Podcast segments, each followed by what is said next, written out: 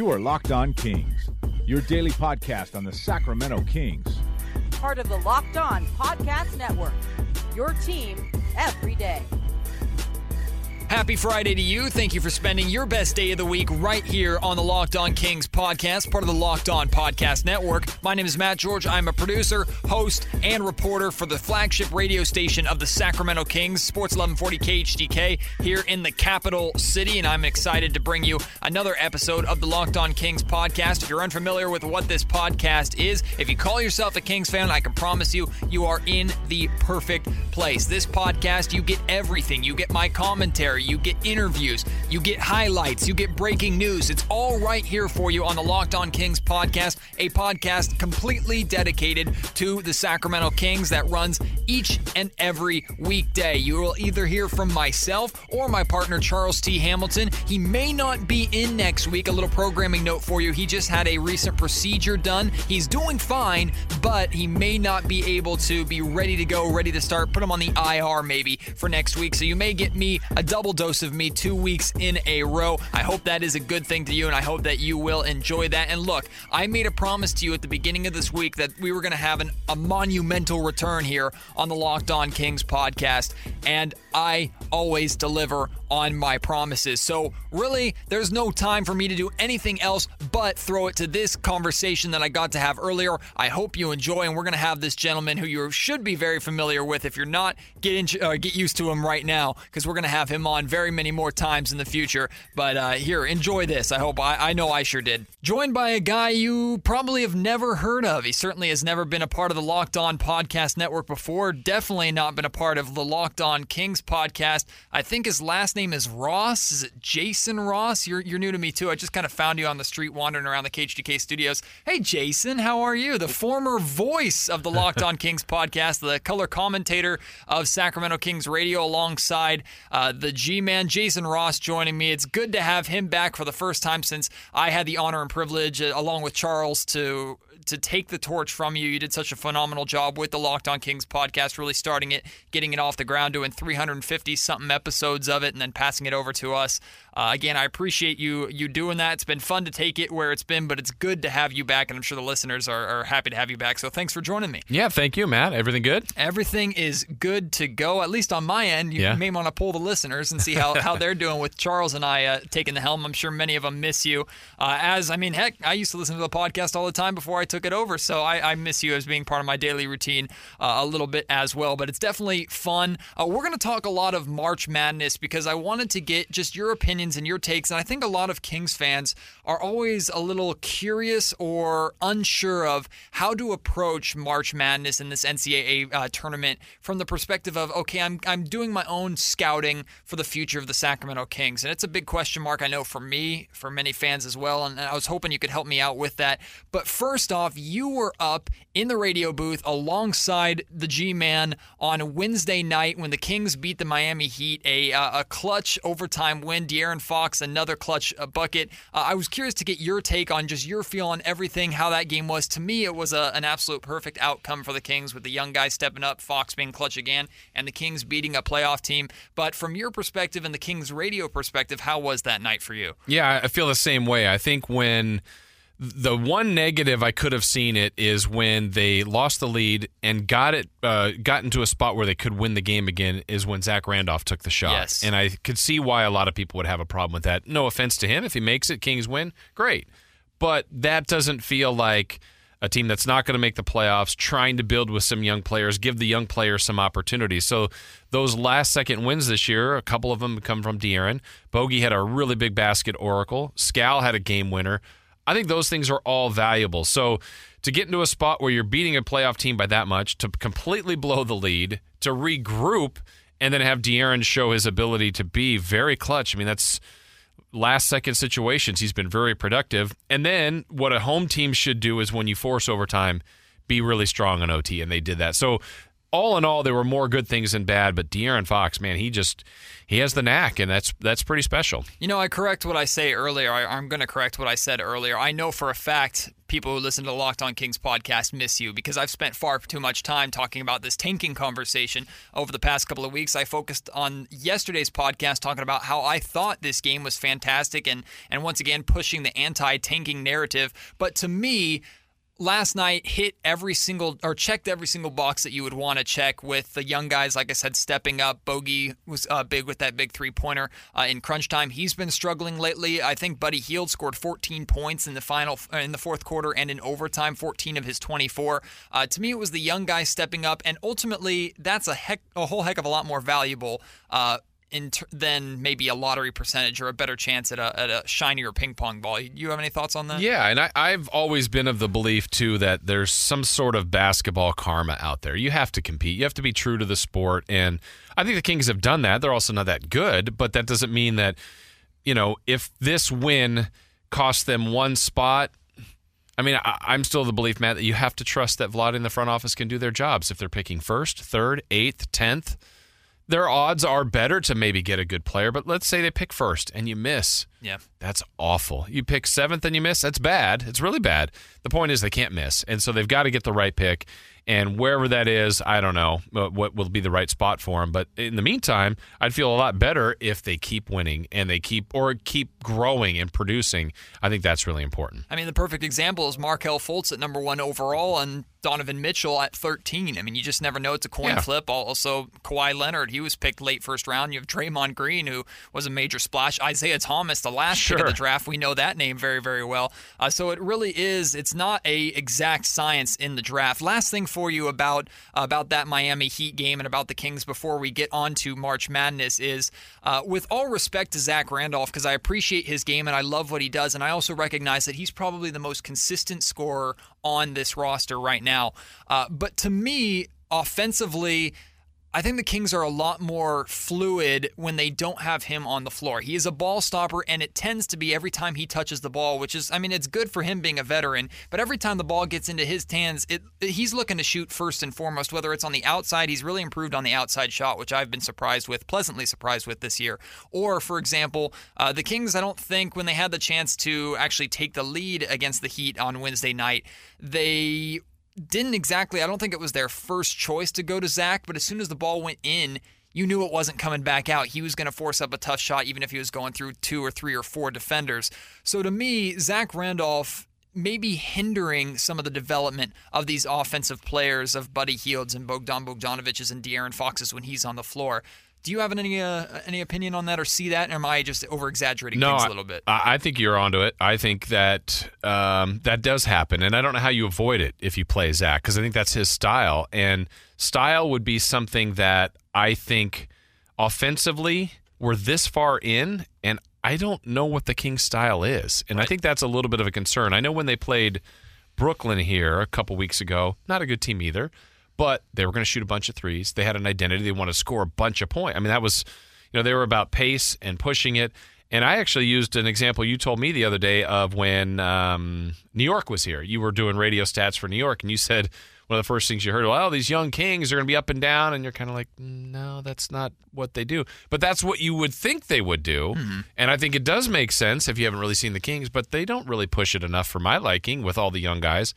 And I'm not saying it's all Z-Bo's fault. I just think they haven't figured out a way they want to play yet. And I think you should figure out the way you want to play. Well, it, it's the tough question. Do you figure out the way you want to play and force your guys into it?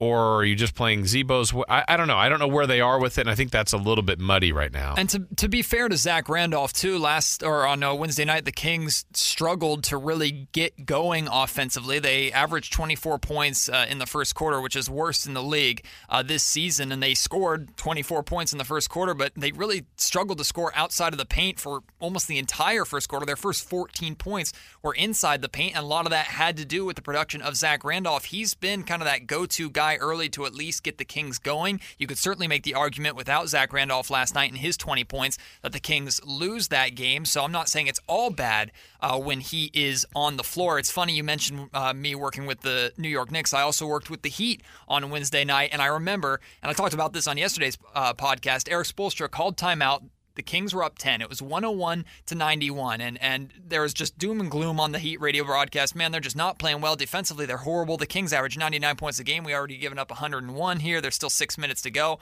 And he went to break, and I turned to him. It was Mike. And I turned to Mike, and I went, Don't worry. The Kings are going to give up a run here because we'd seen it a million times, right? The Kings are going to give up a 6 0 run here. And he goes, Man, I don't know. The Kings are playing well, and the Heat just can't get any stops and can't score, blah, blah, blah. And I just said, I'm telling you, a run is coming. Lo and behold, an 8 0 run. Suddenly the Heat are back in the game. They actually took the lead, and the Kings had to battle back and be the heroes down the stretch to force it to overtime. So we've seen this song and dance before, but to bring it all back, Zach Randolph is off the floor last night. I don't think the Kings are in that game and put it in a chance to win. And ultimately, I think that's what Dave Joerger's going for is just getting those tallies in the win column, especially when it's your rookies that are ultimately getting the job done. Yeah, it's it's a tricky spot because I don't know that there's any consensus, and I've tried to talk to a lot of people about this about what. There are plenty of people that have the opinion: play the young guys, let them sink or swim. Just do just all that, or can you learn from the veterans? I, I think there's there. I think Dave Joerger's trying to do all of it, which is not an easy job. No.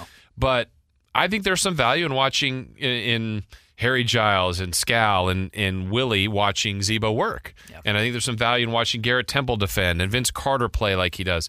But there's also times where De'Aaron Fox has to go out there and allow 50 points to Damian Lillard. I mean, so basically where they are now, I don't think there's a right or wrong, but you know, it's it's going to be a year where that hopefully you get the growth that you're looking for. All right, Jason, I have a confession to make, and, and boo me. Uh, for some reason, every single year, I just struggle to watch and follow college basketball until the tournament, but I don't think it's a, something I'm alone with. I know a lot of people struggle with this as well. I also associate that with I did not go to a major basketball university or school, so I know it's a little bit easier if you went to a Kansas or if you went to a Duke, it's probably a little bit easier for you to follow your alma mater even when you're uh, you're not there anymore. But uh, I didn't have that luxury, so college basketball to me is always wishy washy. I get to March and I watch these games and I love the March Madness time of the year. It's one of the best sports times of the year. And I think I, I make the mistake of what a lot of fans do is they put too much stock into these games and into okay, uh, Shabazz Napier a, a, few years ago was a star, was absolutely phenomenal in March Madness, and he's never really gotten going. Uh, he was drafted by the Miami Miami Heat, if I if I'm correct there. And he never really has done much in the NBA. Do we put too much stock in him because of how well he played in March Madness? You are more of a college basketball guy than I am how do you watch March Madness and how much stock do you put into players playing well on a big stage in college basketball and that translating over to the NBA? Yeah, I think it's uh, everybody is guilty of that now because more people pay attention to the tournament. And yep. so, and then you've probably heard of names. So then it's like, hey, I know that player from this team. Let's watch them. Hey, he's pretty good. Or I don't think he's as good. But he's played 30 games already, and that's where the sample size is. Or if they're a sophomore or a junior, they've played two seasons or three seasons. And so I think we, as media or fans of sports, we we watch it now and kind of evaluate now. But scouts have been doing it all year, or even back to high school, or different opinions on these guys. And so maybe it's it's validating a belief on someone or if finding because most scouts I find look for what you can't do, which is kind of amazing as opposed to what you can't do. But I think when you watch that, that's what you're validating. Oh, this guy has trouble with bigger guards, or this big is a little heavy footed, or this guy maybe he's I don't know that he's strong enough for the NBA. All those kind of things I think is what the details that the scouts are looking for. So I think we'll get caught up in someone that makes a long tournament run, but I don't know that. I think the the lottery draft board that we see most of the year is going to stay pretty consistent. Yeah, so let me uh, bring up an example. Trae Young started the year just red hot for Oklahoma. He was hitting everything in sight. He was averaging close to 35, 36 points per game uh, early on in the season. He was the next greatest thing since sliced bread. And I bought into the hype mm-hmm. because I didn't really watch much basketball. I just watched his highlight reels and thought, man, what this kid can do, the Kings could certainly use. So I'm guilty of doing that. But he struggled in the second half of the season, and then they were a one and done in uh, in March Madness in the tournament. So is it wrong of me to think now his draft stock and maybe his his lottery potential is gone down a little bit, or do you think he's still going to stay kind of the same? I guess in that six to eight to nine range. Yeah, I think he's still there, partly because of the his one advantage this year, Matt, is he's kind of the maybe the only guard. Yeah, I mean, there's so many bigs that are in there. Doncic can play some guard, some point too, but Trae Young, um, I think what he what got caught up in is he he burst onto the scene, which was awesome, like you said. And then the second time around through league, everybody had a different plan for him, and I think he had to adjust for that, which is also another piece of information that scouts can learn from. All right, well, these are the best coaches and the best players in the NBA, and they'll go, all right, this is how we're going to slow him down. He's got to make the next adjustment. But I think there's a skill there. I think his ball handling, his passing ability will will make him a nice professional, and obviously he's got great range.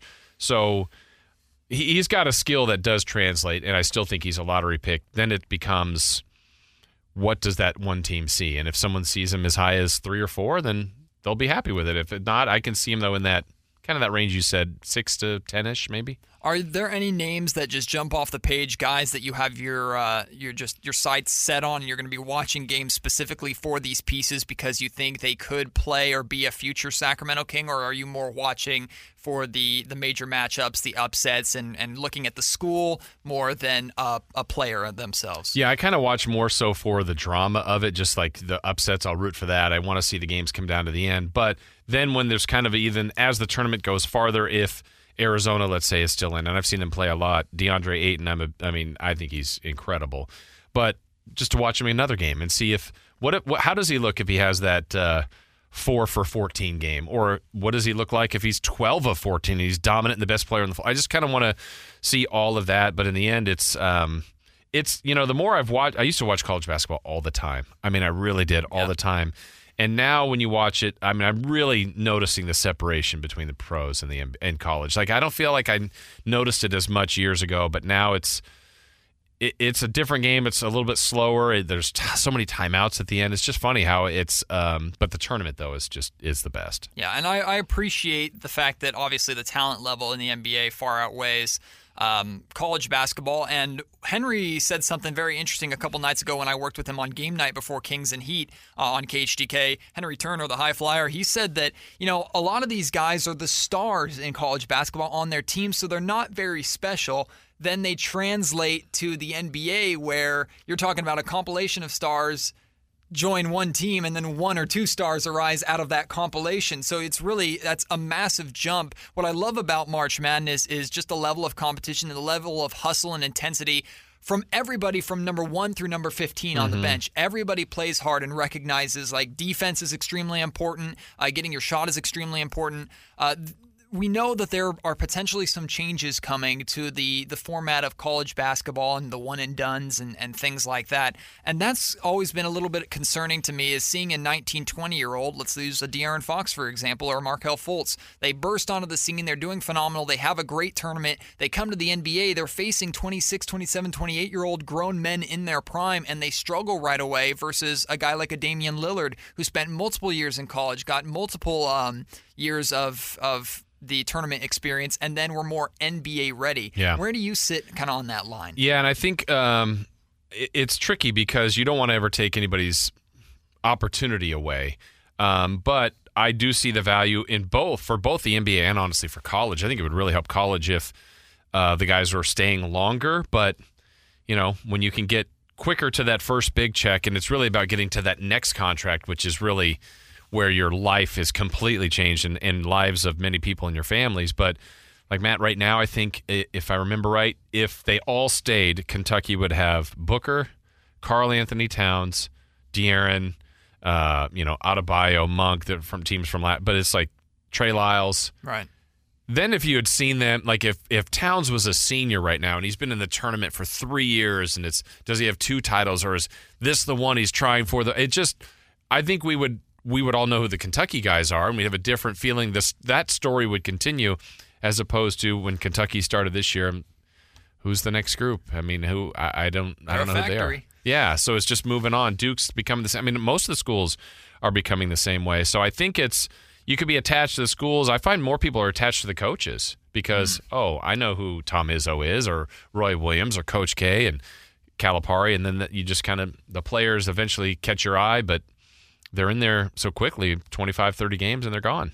Last uh, couple things for you. First off, maybe an unpopular opinion, but I, also look at if a, a 19 or 20 year old excels in the tournament and builds up all this hype. Had Trae Young, uh, he started the beginning of the year really, really hot and then kind of uh, simmered down if he had had a phenomenal tournament and done what he did at the beginning of the year during the tournament and carried that momentum and that expectation into the draft and into the NBA and then struggled, uh, I think that's very common. Is there a chance that a player bursting on the scene and playing phenomenally well in the tournament and then getting drafted probably higher than we expected him to be drafted. Is there a chance that actually hurts the development uh, of young players coming into the NBA? I mean, it could. I, I think of, um, and I always try to relate it to anything with the Kings. I mean, Jimmer Fredette was a savage college player. I mean, he really was. If you watch his college tape and you watch him, he looked like an assassin. He attacked the game. Yeah.